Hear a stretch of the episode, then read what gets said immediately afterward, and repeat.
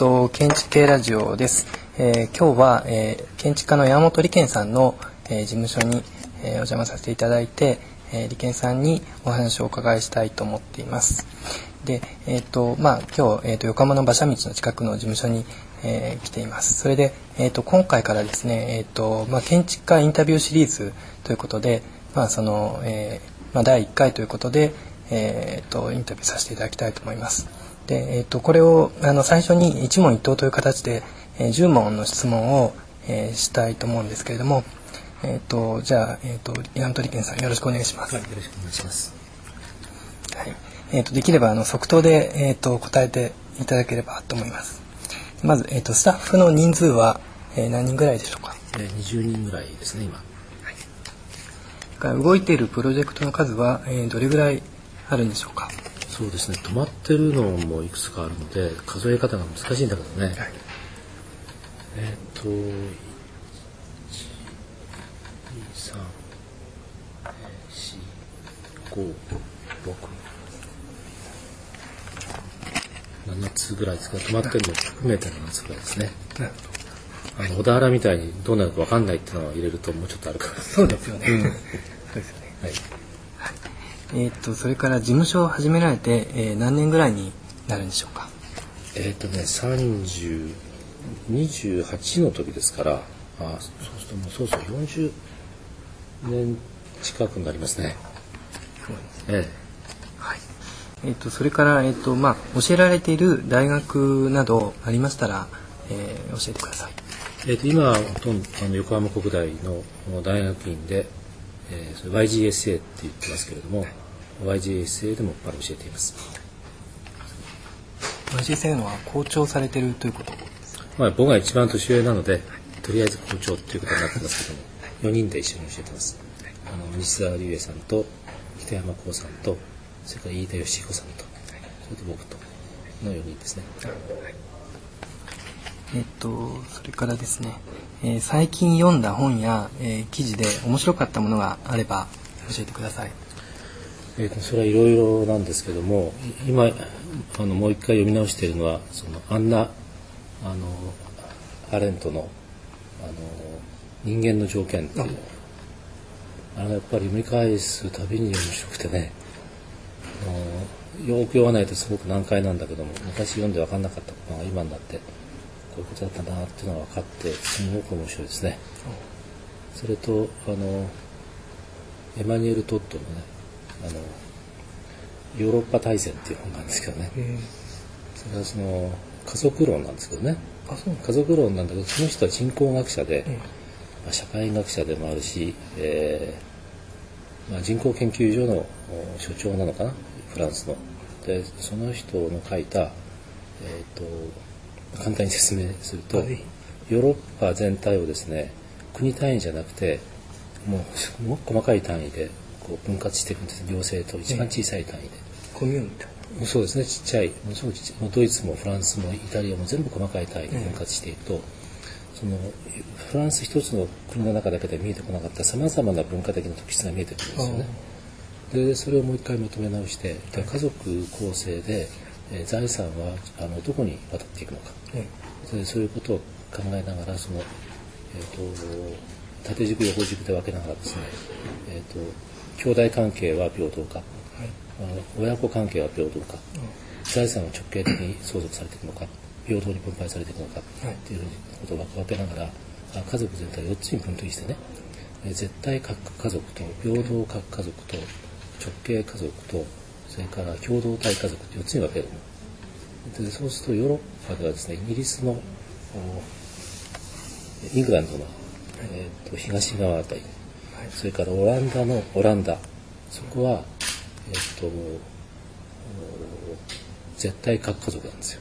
えそれで、まあ、ヨーロッパか日本も全部分けるんだけど、はい。日本とドイツは直系か直系家族。それで、えーロシアとか中国とかまあベトナムとかは共同体家族。大家族。大家族ですね。でインドなんかあの、まあ、調べに行ったところだけども奥さんが2人ぐらいいるとかね、はい。財産は子供に平等に渡すけれども、えお父さんが生きてる間はみんな一緒に住む。ででそういう合同家族っていうか直系あの共同体家族みたいな、それが面白いのはなんでロシ日本とえドイツは国家主義になったの？あ見事にねその国家主義的な日本帝国主義国家とえドイツナチズムとあの直系家族から生まれてくるとかね。それ書いてあるんです書いてあるの、ええ。それとフランス革命がなんで平等家族のとこから生まれたか。はい。でフランスのパリ盆地のとこから生まれてるんだけど、ええ。そこの家族構成は、えー財産を平等に分けるんですよ子供たちに。え。それでそのあんまりこうで自由な子供たちが、はいで自由平等っていう刑事上学的っていうかそれがインプットされる。えはい。でそういうとこからあのああいうパリの革命のようなことが起きる、はい。っていうことですね。すごい。すごいでしょ。それでもっと面白いのは、え共産主義は何どこで受け入れられたかっていうと、えあの共同体家族のところで受け入れられてる。はい。そうするとロシア、はい。中国、ベトナムっていうことあーっていうことで、そのまんまに。なってさ、もう僕はそれびっくりしてさ、え今まではさ、歴史的な、えはいその唯物史観だったわけよ。えある科学的に必然的にこういう歴史がにおいて、えーあの共産主義国家社会主義国家が生まれてくるだろうとマルクスが予言したんじゃなくて、はいそんな全然関係ないその関係ないってことはないんだけど、そういう家族構成のによって人間たちがある価値観を埋め込まれてそこでその社会っていうのが動いてんだっていうことを言った人なんですよ。あそれ本当にすごい面白い話だと思うんですけども、いいつ頃の本なんでしょうそれはねもう10年ぐらい前です10年あのえっとヨーロッパ大全っていうのが書かれたのはもう10年ぐらい前の本なんですけども、はい。最近なんかある植物的にブームになってるらしくていっぱい本が出てるんですよ、あ本当ですか？うん、面白いよ。面白いですね。も うちょっとね本当に面白い。あいっぱい本あるから。今今利権さんが立たれて本を、えー、方から持ってきていただいてます。こういう？エマニュエル・トッドのあ地図も一緒にあるんですね。地図こうありますよ。これは家族の本当にね。うん。今。どうその財産の分がどういうふうに、え。えー相続されるかっていうので分けてるんですけどもヨーロッパはこんなふうに細かくですね。こんなふうにヨーロッパは分けたわけですよ。はいでこういうふうにこう色を家族構成によって塗ってるわけ、そうするとこの辺のイギリスのさこの辺のところがはい。絶対家族家族家族ああこれは絶対家族ででこれは産業革命が最初に出てきたところね。すなるほど。それとね僕がこれ最近気が付いたのはねはい。集合住宅共同住宅ができたのここここなんですよ。ああ。労働者住宅が最初ここでしょ。なるでベルライヘンここでしょ。はいでドイツで集合住宅ができるのは第一次世界大戦後なんですよ、そうなんですか。うん、1920年代ですよね。もっと前にここではそういうものができてるえっていうのがね最近僕発見したんですよ。そ れこれ見ながら。それ以前に集合いわゆる集合住宅は？あないですよ。ないということえですね。え、そういうあのコルビューたちが考えたようなええシステム化された集合住宅の形式っていうのは、はい。1920年代以降ですよね。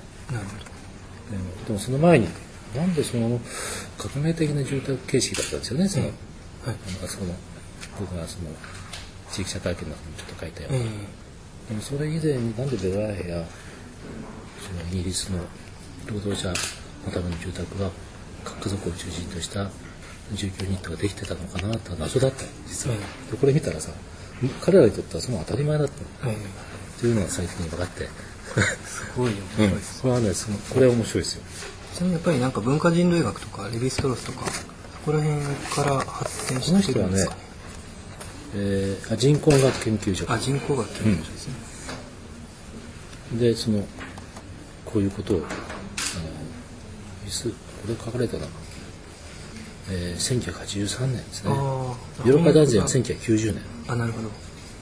僕が見たのは日本語に翻訳されたのは多分10年ぐらい前だったと思うのではい。ここにここから下の2冊です。はい。今今の面白いこれはすごく面白いそれと今のアンナ・アレントの人間の条件っていうのは、はい。あの古典になってるから皆さん知ってると思いますけども、そのなぜ建築家はこんなに虐げられてるんだってことが書かれてるんですよ。やっぱり建築家についても触れられて建築家っていうかね工作人って言ってるんだけどそれで人間のこう活動をねまず最初に労働と仕事って分けるんですね。それで労働っていうのはこの話していいの？あぜひぜひお願いします。労働っていうのはその例えばギリシャのポリス時代では労働は全部奴隷の仕事だった。でその労働とは何かっていうと生命に関わることをやらなくちゃいけない。で肉体をかけて。だからそのお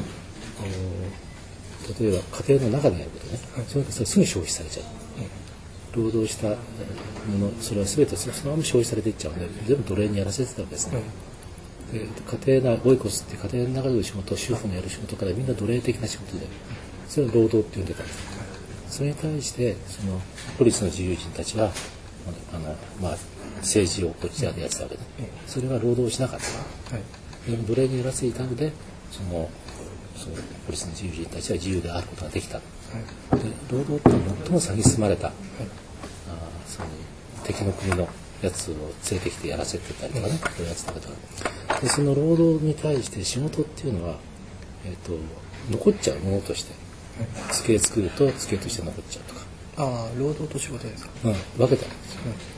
それでその仕事人っていうのはあまだその自由人から見ても価値がある人だったんですね、でも労働ってのは一番ダメなの。でそれがあの近代の時に逆転してええ労働に最も価値があるっていうことをマルクスが労働力って言ったもんだから労働力ってのはそれ以上の自分が食べていく以上のものを各人間たちは労働力として持ってる、で贈与としてそれが資産になって財産になってで労働に対して非常に高い価値を置くようになってた。で同時にその労働と仕事の差がなくなっちゃったっていう。ね、マルクスに対して徹底批判をしてて、うんそれでいかにこう仕事と労働が一体化されてっちゃったかね、近代になって。だから仕事人に対してほとんど敬意を払わなくなっちゃった。ってえいうのはアンナ・アレントが言って。もっと面白いのは仕事をするこういうものや建築たちがなかったとしたら人間はいつ生まれていつ死んでいくかをどこにも記録できなくなっちゃう。あ。でもう労働だけだとしたらみんな消費されていっちゃう。動物と同じですそれは。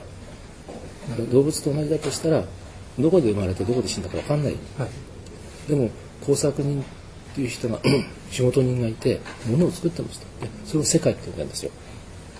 その工作人が作るのを世界。で世界の中に人がいてその中に人が生まれどこで生まれてどこで死ぬかっていうのは、その建築は物の中で初めて記録されて分かるっていう世界はそういうふうに作られてるっていうのをハンナ・アレントは言うわけね。今工作人っていうのはじゃあ仕仕事人仕事人ですね。仕事人が建築を作ったり物を作ったり、うんそれは人間の寿命よりもはるかに長くそこで存在するものの中に人間たちがいるので初めて人間たちはどこで生まれてどこで死んだかが分かる。そのどこで生まれてどこで死んだか分かることが価値になっていってその価値を作る時に世界っていかに重要かってことを書いてるんですよ。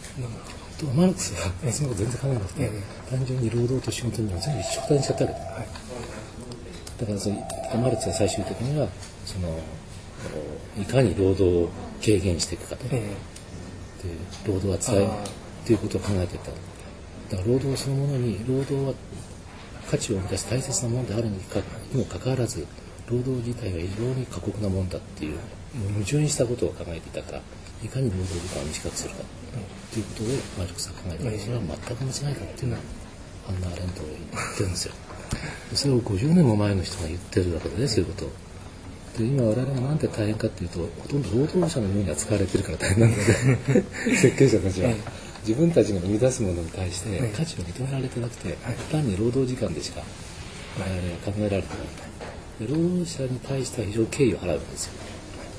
その労働者に対しては非常にこう敬意を払うけども、物を作る人に対してはほとんど敬意が払われないのはなぜかっていうと、えマルクス以降だったんだよく分かってさ。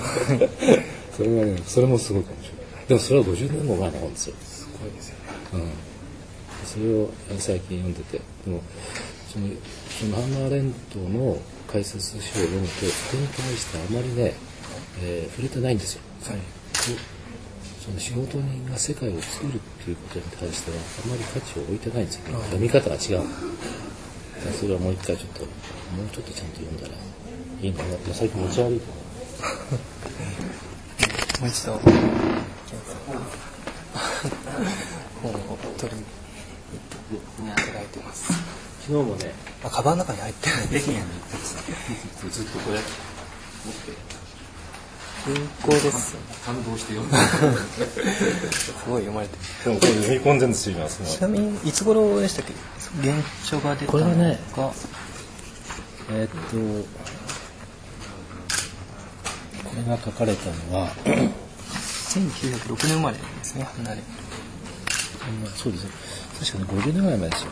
え確かこれあの原書が書かれたのは確かにやっぱり50年えっと1906年はいですね。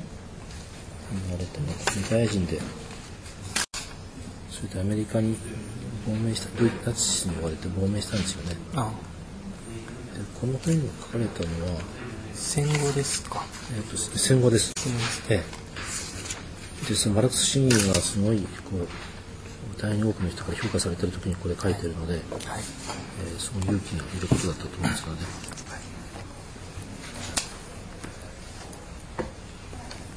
まあ、あの1959年、59年あの、えー、とちなみに今の話は、うん。あの後で、えー、とちょっといろいろお聞きしたいと思ってたんですけども、そういえいえいえあの ぜひその建築家、まあ、建築士と建築家みたいなこととか、うん。から大眼屋的建築家のこととか学会誌であるとか書かれていたと思いますので、うん。ちょっとその時にもう一度ぜひあの触れてい。ただければと思ってます。それで一問一答で即答のはずが、長くですね。大丈夫全然。それで、えー、とじゃあこれで、えー、と5問目まで終わったということで、えー、とそれからですね、えー好きなお酒か食べ物を一つ。酒はもう日本酒ですね、最近は。うん、ワインも美味しいけど、やっぱり日本酒いいな。う ん中国に行ってると日本酒があんまないんですよね。あビールか梅ジョっていう白のお酒。どっちか強い焼酎かどっちかなので。やっぱり日本帰ってくると日本酒いいですね。ーえっ、とじゃあですね。食べ物ありますか？食べ物はもう嫌いなものはないですね。何でもその国に行けば何でも僕は好きですね。あちなみに今中国はどれぐらい行かれてるんでしょう？かえーっとかなり頻繁に行ってますね。1ヶ月1回ぐらいかなそれでも。えっ、とそれでは、えー、と好きな音楽または映画を一つ挙げてください。僕はねあんまりね映画とか音楽とかってねどっちかっていうと車で運転してるあ。時にあの聞くぐらいで。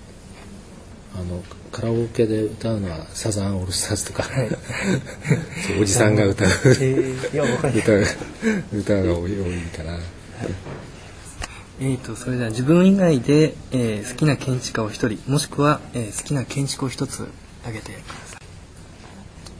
そうですね。あのずっとその建築家っていうより原さんたちとね調査を、ずっとしていたのでこう風景としてやっぱり衝撃的だったのは一つの建築っていうよりもなんか本当にすごい風景見て本当に驚いたっていう記憶があるんでね。むしろそっちの方が衝撃的だったんですね。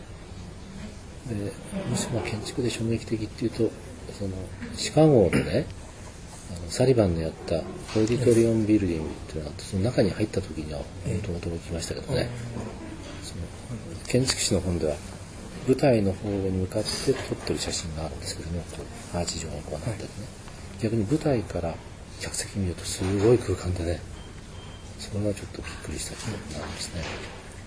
あとライトのあのジョンソン・ワックスとかね、あの時代によくできたなっていうのもあるし、まあ、ちょっと新しい建築家っていうのもちょっと古い。あとやっぱりコルビジェ、えーのもうすごく面白いなと。非常に衝撃した衝撃的っていうかやっぱりすごいなと思ったのはコルビジェとか。ああるいは、まあ、ガウディもそうだけどね、いや通俗的だけども。それはやっぱり実際に見ると本当にびっくりした建築だったですね。それは一つじゃないけど。いやありがとうございます。だからガルダイヤとかそういうところがやっぱりすごいね、あの実際に見た。はい。時の印象としては。3回行かれてるんでしたっけ？いや僕は1回しか行ってないです。あそうです。かあのの、えっとし住居集合論で。そう最初にはい。行って話さんとして行って何にも分かんないまま行ってはい。突然目の前にああいうのが出てきた。あ。本当にびっくりしましたね。じゃあそのマグレブの第一番最初の頃ですそうです。一番最初に、うん、行こうかどうしようかってみんなで迷ってたことですね、はい確かあのはい。そう僕は行こう行こうって。言ってそう。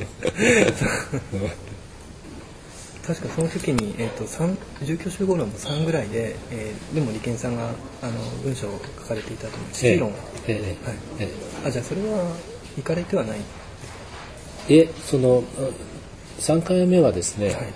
えっとし最初に行った時にその領域論というのを書いて2度目に中南米行って式論っていうのを書いたんですよね、ああ書いてます、ええ。はい。でその3回目に今度インドネパールとかあっち行ってそれ3回とも、えっと領域論とスキー論1っていうスキー論2っていうのを書かせてもらったんですねですからガルダイヤは最初の1回だけです。ああごめんなさい。ガルダイヤそうですはい。はい、えっ、とそれでは今、えー一番の関心事は何でしょうか？